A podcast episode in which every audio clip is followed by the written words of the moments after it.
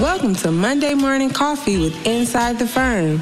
Each week, our hosts will be interviewing local, regional, and national business leaders to give you an inside peek into how they lead their business to success in the ever competitive business climate. Welcome to another episode of Monday Morning Coffee. I'm your host, Lindsay Pritchard Fox, and with me today is Matthew Byrd, uh, who is president of Nexus 3D and a returning guest. I'm very excited. Uh, Matthew, thank you so much for being back on the show. Of course. Thanks for having me. Good to see you again. Um, I listened to the last time the show that you were on before, and it was so exciting to hear like all the laser scan stuff. So as president of Nexus 3D, I mean, that's a whole, that's the whole other show is how you find yourself um, as president of this company. What were your driving forces to get in here? Mm. Um, I just want to hear it all. Yeah, those are good questions. Well, I'll try to go through the journey um, and keep it summarized for you.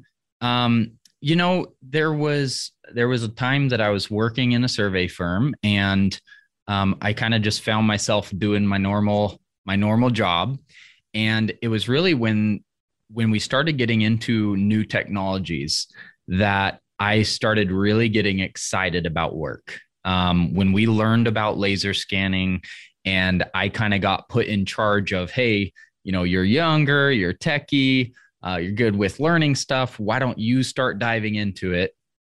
And that moment was literally what just completely changed the uh, direction of the rest of my career.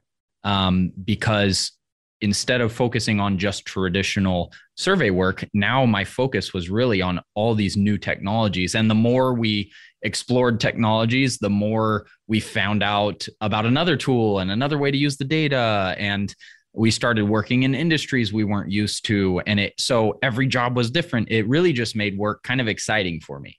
Um, now that continued on uh, and it ultimately is what changed my career from you know kind of being a, a an employee to having a vision. Um, i could have just stuck with that technology and kind of implement it in the survey firm but instead I ended up seeing kind of bigger picture things. And, and certain times, you know, within companies, uh, there are times that you don't uh, align with um, visions of leadership, or there's things that happen. And ultimately, it's what what sometimes leads into a job change.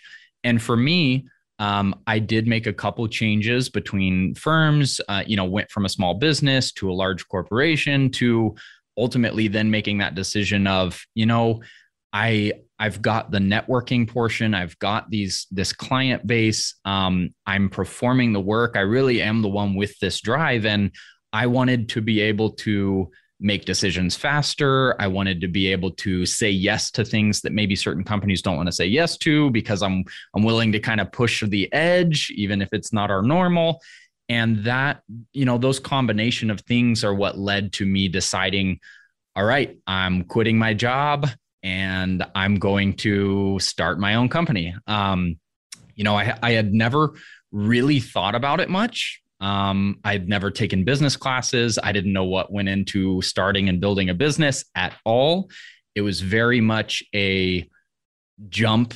Uh, in fact, it, that's a quote from uh, one of the founders of LinkedIn: "Is uh, jump off the cliff and build the airplane on the way down, something along those lines.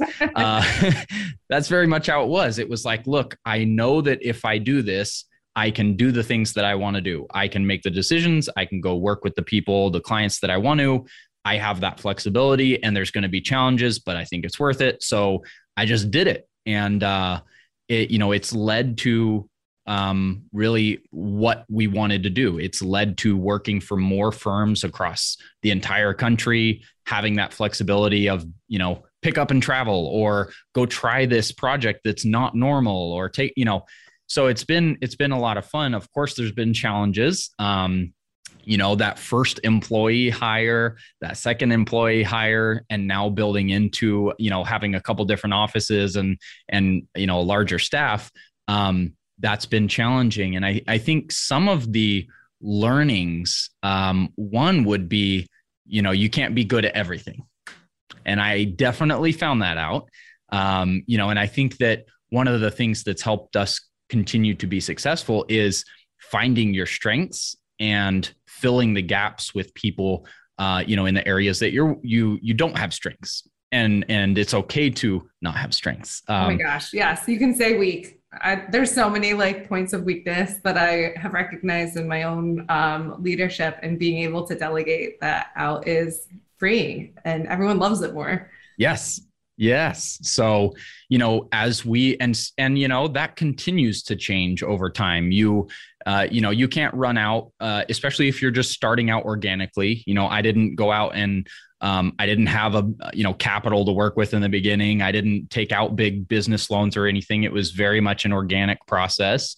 Um, and you can't run out and hire 10 people, you know, if you're going to do that because, you know, you've got your, right. your expenses there. And so when you're growing organically, you got to start by filling the role that makes most sense first. And, and over time, you'll start filling out those other roles. So even up to just this last year, I mean, our, our roles continue to develop and we put people in places and continue to refine and analyze. And, um, you know, we're really continuing to learn and get to a place that uh, all lanes are are working properly. We've got the right people in the right places, and and that's what's made a, a big difference for us. But um, you know, it was it was one of those moves that a lot of people are scared to make uh, because there is risk in starting your own business or or working for yourself.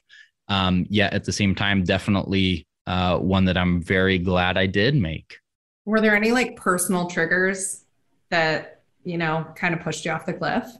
Mm, you know, for me, um, I think it was a, a little bit of an unfortunate situation at work um, that, um, you know, I loved the company I was working for. It was a large corporation. Um, and I really loved the people that I worked with. But I think there were certain things in the organization and the leadership, and um, you know, the office I was working out of was a recent acquisition. They had some just some issues internally with you know IT stuff, and and the hard part is my entire focus is new technologies, and in this realm of new technologies, you have to be able to move quickly.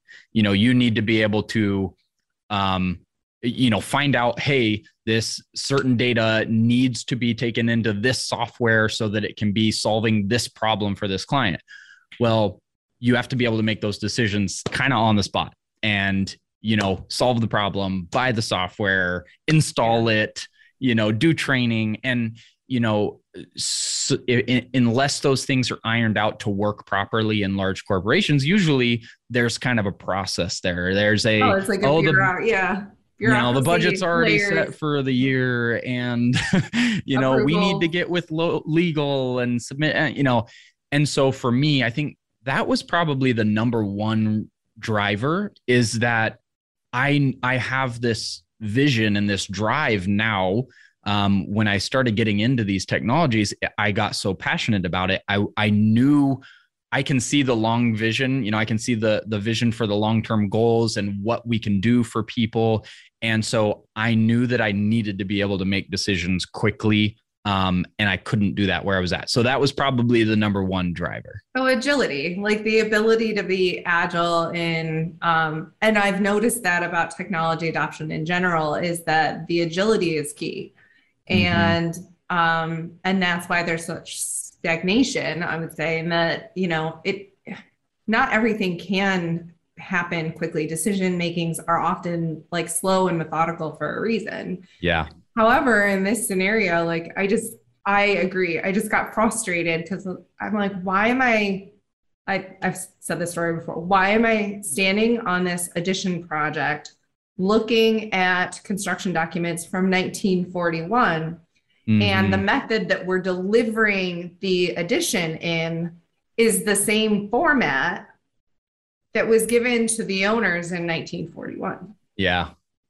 And you know I, I just this the agility and the pace is like a key it's a key point to having technology be adopted. Yeah. So you know, and I think that's when you're starting a company. I think the key key piece was that you were the technician.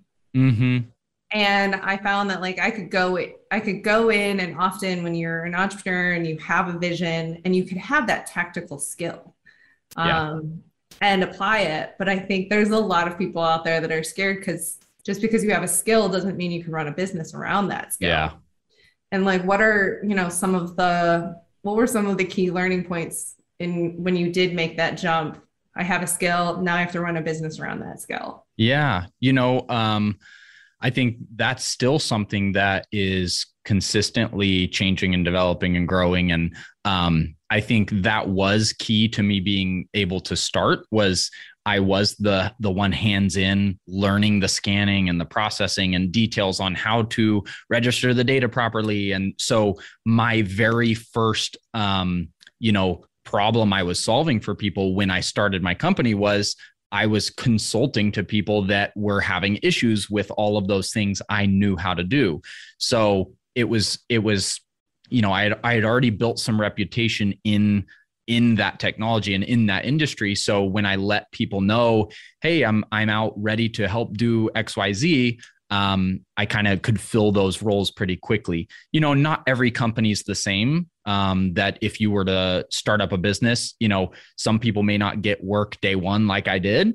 Um, I think I was I was set up in a good position to do so. Uh, but like you said, having the ability to actually do that work is very different from building a business. Um, you know, there there's a lot that's been learned as far as building building a business versus just staying a consultant and helping with you know the scan stuff um, so there's definitely been a, a lot of learning curves there but i think it all stemmed from having a good understanding of what the overall focus was. You know for us it was it started out all around those new technologies. It was laser scanning processing that data creating usable deliverables and then it was how do we take that and help different companies through different industries learn about it implement it use it and we would we would get hired to help whether it was actually doing it as a service or training them or fixing problems when they came up you know or, our goal wasn't yeah. our goal wasn't take all the work it was just no. we want you to know this is here and we want to help you get using it one way or another Yes. So the, know that the process is available, but then how to like owners often don't know how to ask for the service. Yep. And they don't know how to set parameters around like what the deliverables are and like what to expect out of that service. Yeah. And so I, I agree. I found the same thing as in a consultancy to the owner um, is, is a place that we're kind of finding, a, you know, new, new space to occupy. Yeah yeah, and even for even for the companies we we would or even still talk with because there are a lot of companies that still don't use laser scanning, don't know it exists, you know, it it still is to that point of as soon as they learn about it, then it's okay, well, do we run out and buy a scanner or do we use a service provider or which do we do or or if we're going to buy what scanner do we buy what fits our business how accurate is it how accurate do we need it to be what softwares do we buy to create the models from it do we even need to create there's so many pieces to be learned if you're going to fully implement the and get the benefits out of and avoid the headaches uh, in the reality capture technology yeah and so we and I love that we covered so much of that when you were on last time because I do feel like there is those key questions that feel more comfortable being answered by someone who like has evolved in it, you know, from ground up. Yeah. Um, and when you like, so now you're running, you know, Nexus 3D. When you are you, where were those first like delegations? Like, how did you? So you know, you're the technician, and then you're growing how did you delegate out? What did you want to offload? Yeah. Um, you know, I don't know if I'd give the same answer looking back as the decisions I made in the beginning, um, because it's the first business I ever built. So it's kind of learn on the fly. Um, but my focus as as I made my first couple hires was, um, you know, marketing and getting business is something I was good at. So naturally, we you know i didn't hire until i had enough volume that i needed help actually performing the work so for my side when i looked at actually starting to build a business instead of just stay a consultant. It was it was that decision of okay, am I going back to another company or do I actually start hiring people or um, and making that decision to hire, it was okay.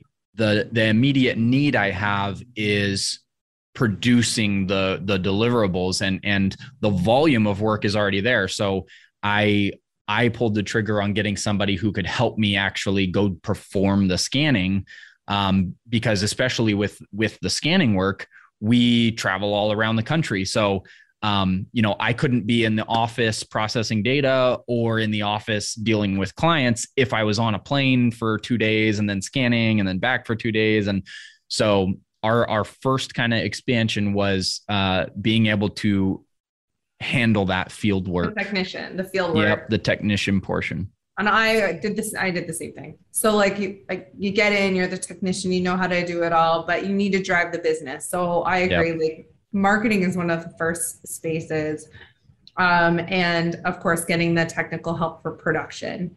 And what I've noticed and what I would advise owners and wanting to get your feedback on is identify whether or not you want to be the technician. Mm-hmm. Yeah. Um, early because I feel like how you grow your team. Um, it, I like being in the field. I like doing processing. I like modeling. Uh, and so I've built the company knowing that I had to kind of offload the production to my staff yeah. while I was busy like getting, you know, closing sales. Um, but I'm strategically trying to line up so that I can get an infrastructure to go to go do some of the marketing, to go some yeah. sales, so that I can stay connected to the product that we're producing. That's sort of like a key. Yeah. A lot of owners want to own a business. They yeah. want to be in administration. Yeah. Yeah. And I think that's really a per person scenario. And I think it comes back to, you know, that first comment I made of of hiring you know to replace your weaknesses or the things that you don't want to do or you know um, anytime we make a hire or we're looking at growing i specifically try to find out when when we're doing interviews is what do you like doing? Like what do you want to do, do what do you want to end up doing? Because the last thing i want to do while building a company is hire somebody for a position that's something they don't like doing. Oh and they're you miserable and they're yeah. like completely and so that goes culture yeah that goes for the owners the presidents the whoever as well is um you know if you have the option of how you're building your company like keep keep within the lane that is what you're really good at and what you like doing so that you enjoy it you know you're not going to want to go to work every day all day doing something you you don't enjoy um for me I, i'm in that same boat of like I really enjoy the marketing. I, I, enjoy the client interactions, but I also really like the technology and the and stuff. Um, and actually something i was going to say as well is um, you know over time i've also noticed that certain things i wanted to hand off um, you know are actually something that i've just spent a lot of time getting really good at. So you know when it for instance when it comes down to really technical um, scan registration issues on large projects or helping clients fix those that's where i still dive in you know head first. I do that hands on myself just because it's something that I've gotten really good at and I have specific processes for. So even though it might be a, a thing that I like handing off, I still kind of dive in when there's a certain need. Um, and even scanning, you know, it's it's basic and and you can scan, you can train scanning techs and and things like that. Um, but every once in a while, I go out on scan jobs and you know help in the field, and um, you know, and you get such a variety of them. Uh, keeps keeps the job interesting as well. I know, and I will say that that is uh, the big win for entrepreneurship is that if you have a vision and you're building your team and you're building your infrastructure around yourself, um, that you could have that you know uh, array of activities that you get involved in in your you know day-to-day operations um like just fair warning like nobody wants a micromanager so. Yeah. You know if you have scan technicians and you need to go out and you want to scan that day i've done it all the time like i've got to get out of my computer and into the field. Yeah. Um and and really really feel like feel the whole system again. Yeah. Yeah and it's nice to at a minimum it's a nice even if you're not consistently working in all areas, it's nice to at least have that experience and understanding. And it really helps our business as a whole because, you know, if I'm the one overseeing projects or I'm bidding jobs or I, if I know hands on the scan process, you know, the scan field process and the survey control process and the registration process and the, it makes the planning and the discussions and the estimates and the everything that much better because I have a clear understanding of it. And if issues arise or somebody's out sick or, you know, um, yeah. we try to really stay cross trained across everything we do to an extent with a lot of our staff so that we have that flexibility um, to help in different areas. How much effort did you put into um, documenting your internal procedures? Ooh. that see, like, like I said, things are consistently changing and need to be developed and worked on. And um, you know, we've we've probably gone through a couple rounds of uh, of of working on documenting internal procedures, and I would say that we are still not to the point that we have uh, fully developed procedures um, that's something well, right, that we just as you start typing, a new project comes in and you're like, oh, rewrite. yeah, you know, things things change a lot and we've had personnel change and we've had, you know, uh, expansions of different services. So instead of just scanning, now we do full surveying and modeling work. And so, you know, it's it's a lot to keep up with on the uh, procedures and ad administration side of of that. Um, so something we still got to work on.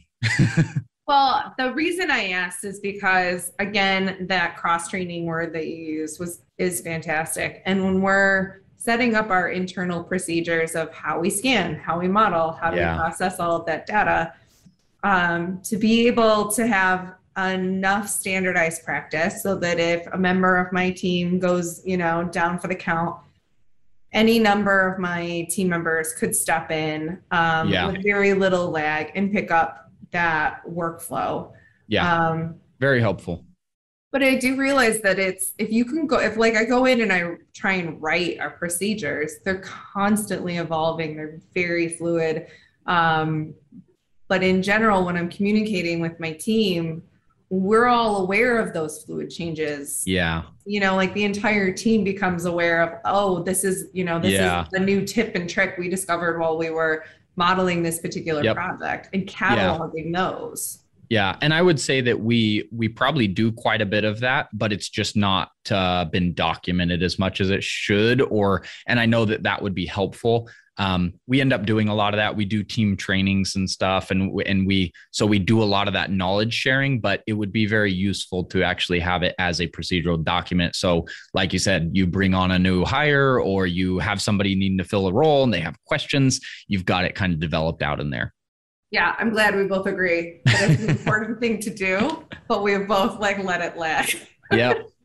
You know, um, it's it it's hard. You're you gotta think a, on your feet Yep, and as a small business, you know, you're you, are you are hopefully keeping everybody busy so that they don't have a ton of time to sit and work on making the procedure uh, documents. But when they do, then great. It's uh, I know. It's good so, to have. Well, that's been my advice: is that when we're when honestly, like we're in Revit, and I have a draft sheet, and all of us just have a draft sheet that has a tips and tricks there you go. So every time I've modeled, uh, you know, a new project, I find a new kind of little tweak. Yep. Um, write it down, and then we do a team meeting, and we're gonna start like going over what those tips and tricks are. That's awesome. Yep. Um, so that's been real. That's it. Just identifies how important the process is, and just yeah. how difficult it is to execute. Yeah. um, but uh, I also like your whole. You touched on how you want to be part of this awareness of this technology and how it's implemented. And uh, so you have Reality Capture Network. I see your T-shirt. Yes. yeah. Um, and you like come October. I don't know how you found yourself doing this. You went from Reality Capture Network to Reality Capture Conference. We are. Yep. You know, we decided to host our own conference. Um, you know, and I guess the short story behind um, the Reality Capture Network. So last year, obviously, we all had some office time uh, or some home time or some, you know, not traveling time. And uh, there were, you know, there were a couple down months for us that really got us kind of doing some brainstorming and and shifting some focus a little bit. And that was when we decided to launch a podcast. Um, I wasn't a big podcast listener uh, yet. I but I knew about them, and um, you know, I on the entrepreneur and marketing side, I've you know researched and followed people. I've got a few uh, books behind me, Daymond John from Shark Tank and Jesse Itzler, and um, you know, I follow a lot of the entrepreneurial area, Gary Vee, and um, so I knew about podcasting. I really saw a lot of the video documentation and um, the awareness that you can generate by having discussions, sharing them obviously through social media. And LinkedIn was something that I've used a ton. And, and I have a really large network of about 28 or 29,000 people on there. And so I started thinking again, this is kind of that bigger picture thought is okay, apart from Nexus 3D and us being a laser scanning or 3D modeling or land surveying company, what can I do with the other strengths I have on marketing, social media, and the overall industry? And that's where the podcast was kind of born from. And that podcast then started generating the ideas okay, I don't want to just be a podcast though. I want to really build a, a network of people in this industry that want to use these technologies. I want to generate the conversations through podcasts and videos and interviews on where are people at with the technologies? What are the struggles? So that those can be spread kind of to a mass audience, but then also take that same brand and network and build it into educational webinars and now our in person conference. So the whole focus, whether it be a podcast or a webinar or a conference, is still the same mission. It's still we want to bring together people that know this technology, people that create it, the hardware vendors, the software vendors, the users, the service providers. And then we also want to bring together all the people that don't know about it or have questions or have issues and really continue to meld the two of those so that the industry as a whole grows and becomes more aware because you know we've seen it just greatly benefit so many companies and so many industries. Yet i think the overall adoption throughout everyone who could be benefiting from it is still super super super super low. So that's yeah. kind of the whole vision. And uh yeah we uh this is the fun entrepreneur challenge I've placed on myself again of saying, hey, let's put on a conference and try to get three, four, five hundred people together and uh, I also didn't. We didn't give ourselves very long. We we have about three months. oh my gosh! Um, it's October. 4th, 4th. October 14th and 15th in Boise, Idaho, and um, you know it's it, it's kind of like starting a business. It's like, okay, we have all these things to do. We got to create the website. We need to land the speakers. We need to get vendors. We need to have sponsors. We need to um, get attendees. You know, we have to do this whole planning effort. Um, so it's been it's it's a challenge. It's fun. We've had a lot of people in the industry um, kind of coming behind us as well on it with the relationships we've built. So we already are going to have companies like Leica, Faro, Cintoo, GeoSLAM, uh, AECOM, HDR, Revizto, DPR. I mean, a bunch of leading companies in the industry, whether from the hardware software side or as a user of, of the technology as a construction company or something. Um, so we're going to have uh, panel discussions. We're going to have, um, yeah, the networking aspect, the vendor That's aspect. Incredible. It's going to be I'm fun. I'm really excited. I, I, I totally the the scan world needs a conference. So I don't think there's anyone better than you to have been like, and I'm going to make it happen. Um, well, so congrats. I mean, that's no small task. It's uh, the the sponsors like you mentioned them. That's really fantastic. I can imagine all you had to do was like, you know, say, hey, we've got to get together. I've noticed that the scan technology is so, um, there's such cohesion, even amongst, yeah. I would say, competitors, but just cohesion to say, you know, this is amazing stuff. it's true. It. It's true. yeah. You know, I think, um, I think our overall plan of using social, building out a large network, starting the podcast, doing education, it really kind of made putting this conference on even though i'm not going to say it's easy and there's there's not challenges but i think we've been put into a, a position that's um, made it maybe easier than if we weren't where we were.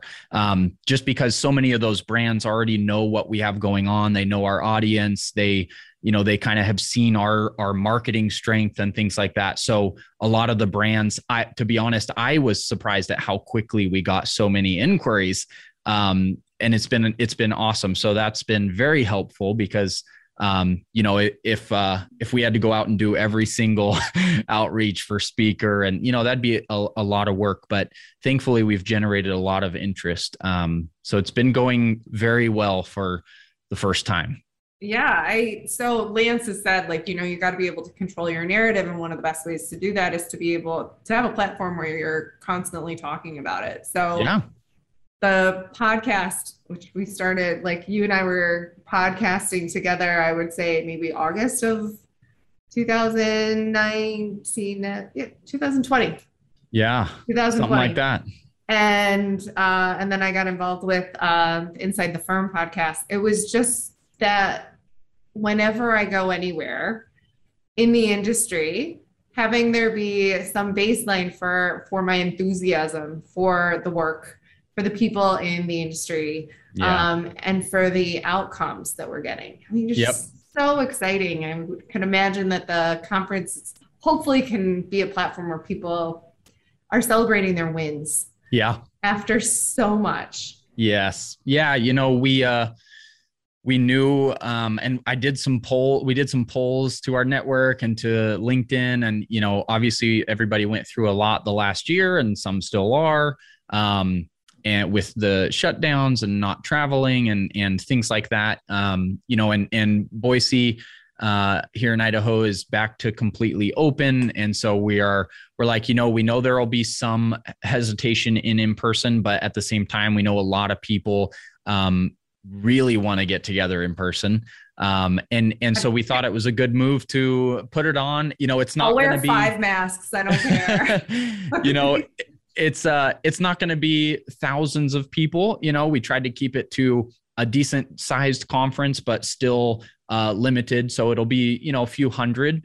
Um but we we think it was uh, a good time to pull one together was, yeah i mean it's uh there's been so much happening and what i noticed over uh, i will say like maybe the last month or two um the amount of outreach that i'm getting uh, with the industry really opening up the pace of everything um, that clients are reaching out to me because they know they have to get in the queue they have yeah. to get in line early with um, design in order to to even have a chance of construction next year mm-hmm. and so i think it's a great time for professionals to get together and just have some cohesion in the lessons that they've learned how to best like navigate challenges. So it's it's a really great timing and I'm glad you're doing it. Yeah, well thank you. Yeah, one aspect that I I really am excited about that most conferences don't do is letting the hardware and software vendors actually do a presentation on their solutions. Um, you know, we're we're splitting up and kind of doing half user presentations of firms that are using technology, how they're using it, how are they implementing it on projects, so that those coming to learn can kind of see those real world applications. And then actually letting hardware software vendors that create these technologies do presentations to talk about what is it that is unique about their platforms or what does their software do or um, because you know when you go to a vendor hall of of 20 30 40 50 vendors you can browse by real quick, see some marketing examples, and you know have a 30 second sales pitch to you or something but to get to see a full in depth on many of them and actually you know instead of taking the time weeks later to maybe set up an online demo one on one getting to see these presentations of of softwares that we've not even seen full presentations on that part i'm pretty excited about. And and people that are new to these technologies that uh, split between those two should really give a good overview and and really be educational on what's available and what the solutions are and you know help them make some decisions on on yeah, what to move being an forward with. educated consumer. Look, see, I got my this is my my scan to BIM There it is. from our our Clear Edge presentation. I was so proud to be part of that, and I would say that the and they're involved, right? Clear Edge. Yes. Yep. Clear Edge is going to be there as well, and we'll be having a, a scan to BIM uh, panel discussion. So it's going to be fun.